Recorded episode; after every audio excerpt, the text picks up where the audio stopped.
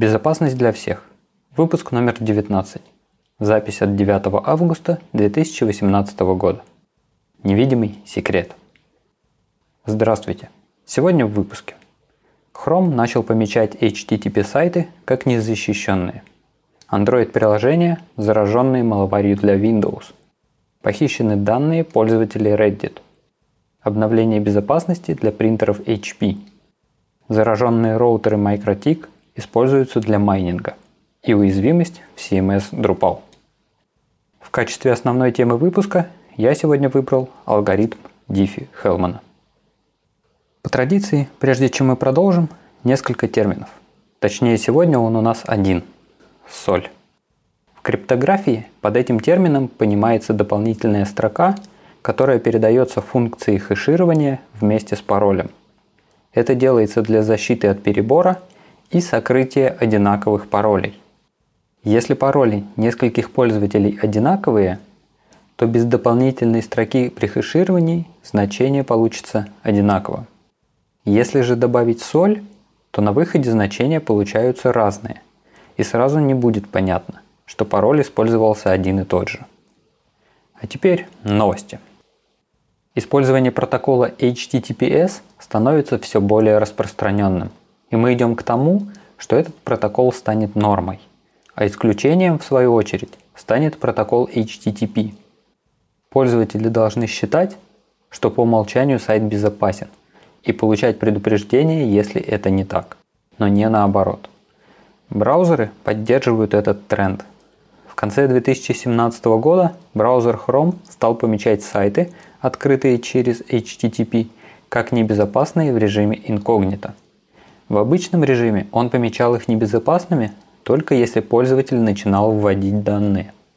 В 68-й версии браузера HTTP сайты помечаются как небезопасные сразу же, при открытии. В сентябре этого года в 69-й версии планируется убрать слово «защищено» из адресной строки рядом с замком, а после и сам замок. В 70-й браузер будет дополнительно визуально выделять, что сайт не защищен при вводе пользователем данных. Это дополнительное выделение впоследствии станет нормой. Идем дальше. Любопытная информация пришла от исследователей из Palo Alto Networks.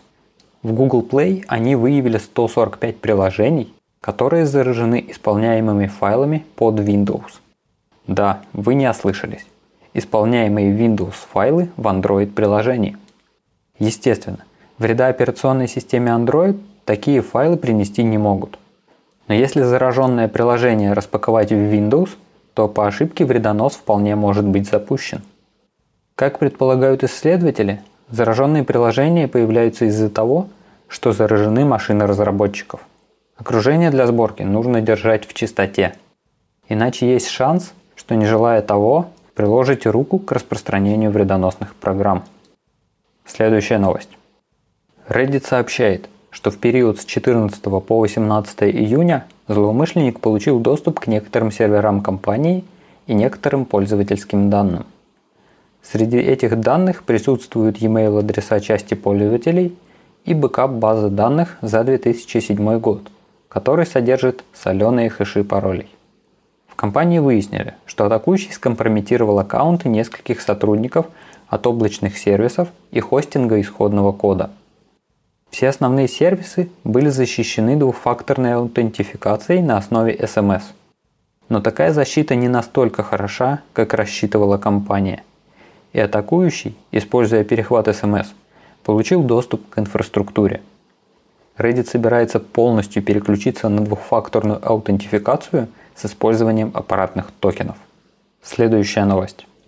Компания HP выпустила обновление прошивки для принтеров серии InkJet – в этом обновлении исправлены две уязвимости, которые позволяли выполнить произвольный код на уязвимом принтере. Для этого нужно было послать на печать специально сформированный файл. Недавно HP при партнерстве BugCrowd запустила закрытую баг-баунти программу для принтеров. Награда за уязвимость может достигать 10 тысяч долларов. Возможно, следом подтянутся и другие компании. Двигаемся дальше. Исследователи обнаружили в нескольких странах взломанные роутеры MikroTik, которые использовались для майнинга криптовалюты. Для получения несанкционированного доступа к устройствам была использована уязвимость, исправленная еще в апреле. Она позволяет злоумышленнику получить административный доступ к любому непропатченному роутеру Microtik. Получив доступ, злоумышленники создали версию страницы для отображения различных ошибок и встроили в нее вредоносный скрипт. Таким образом, когда пользователь получает какую-либо ошибку, ему отдается вредоносная страница с майнером. По подсчетам исследователей, скомпрометированными оказались сотни тысяч устройств. Данная новость – очередной показатель того, насколько быстро применяются обновления – при этом роутеры MicroTik обычно используются IT-персоналом небольших компаний или энтузиастами. Если у вас вдруг используется роутер данной фирмы, не забудьте его обновить. Последняя новость. Пришло время обновлений и для сайтов на открытый CMS Drupal.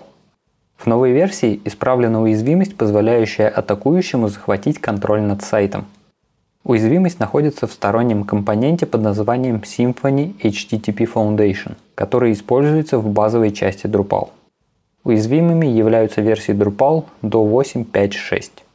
Проблема связана с поддержкой устаревших особенностей протокола HTTP, которые позволяют переписать в запросе путь с помощью заголовков xOriginal URL или xRewrite URL.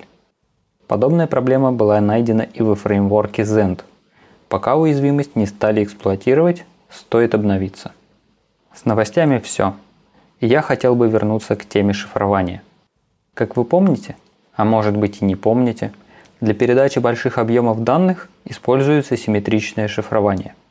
Симметричным оно называется потому, что и шифрование, и расшифровывание выполняются с помощью одного и того же ключа. Допустим, есть Алиса и Боб – они хотят обмениваться друг с другом сообщениями. Но злое правительство их страны запретило мессенджеры с шифрованием. Поэтому их сообщение может подсмотреть Ева.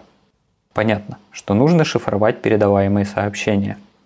Но чтобы это сделать, нужно выбрать ключ шифрования, который будут знать только они и никто другой. Проблема состоит в том, что просто передать ключ в сообщении нельзя, потому что его увидит также и Ева – один из вариантов – встретиться, выбрать ключ, а потом использовать его для безопасной передачи данных. Такой вариант не совсем удобен, а иногда и почти невозможен. На помощь приходит алгоритм Диффи-Хелмана. Он опирается на математические операции, которые очень трудно обратить. Другими словами, если имеются два компонента, то провести вычисление и получить результат легко. А зная результат и один из компонентов – Получить второй компонент сложно. Другая особенность используемых алгоритмом операций состоит в том, что нет разницы, в какой последовательности применяются операции. Можно сначала провести операцию над первым и вторым компонентом, а потом над результатом операции и третьим компонентом. А можно сначала провести операцию над вторым и третьим элементом, а потом над результатом и первым элементом. В математике это свойство называется ассоциативность. Например, операция сложения чисел является ассоциативной. Упрощенно алгоритм выглядит следующим образом. Алиса и Боб выбирают общий компонент. Назовем его O. Он не является секретом, и его можно передать в открытом виде. Далее Алиса и Боб выбирают каждый для себя секретный компонент. Пусть у Алисы он будет называться А, а у Боба Б. Далее каждый из них производит вычисление над общим компонентом и своим секретом. Результат посылается собеседнику. Он также не является секретом. Из-за использования необратимой операции, даже зная результат и общий компонент, вычислить секретный компонент невозможно за разумное время. На последнем этапе каждый из собеседников производит вычисление над своим секретом и полученным от собеседника результатом. В итоге Каждая из сторон имеет результат вычислений, в которых были задействованы оба секрета А и Б и общий компонент О. При этом в открытом виде ни один из секретов не передавался. Передавались общий компонент и результаты промежуточных вычислений. Поэтому у Евы нет возможности вычислить конечный общий секрет и расшифровать зашифрованные сообщения. Как видите, ничего сверхъестественного. На самом деле, конечно, алгоритм немного сложнее. Но обобщив и опустив детали, можно разобраться практически со всем. Главное найти правильный подход. На сегодня все. Ставьте перед собой цели и достигайте их. До следующей недели.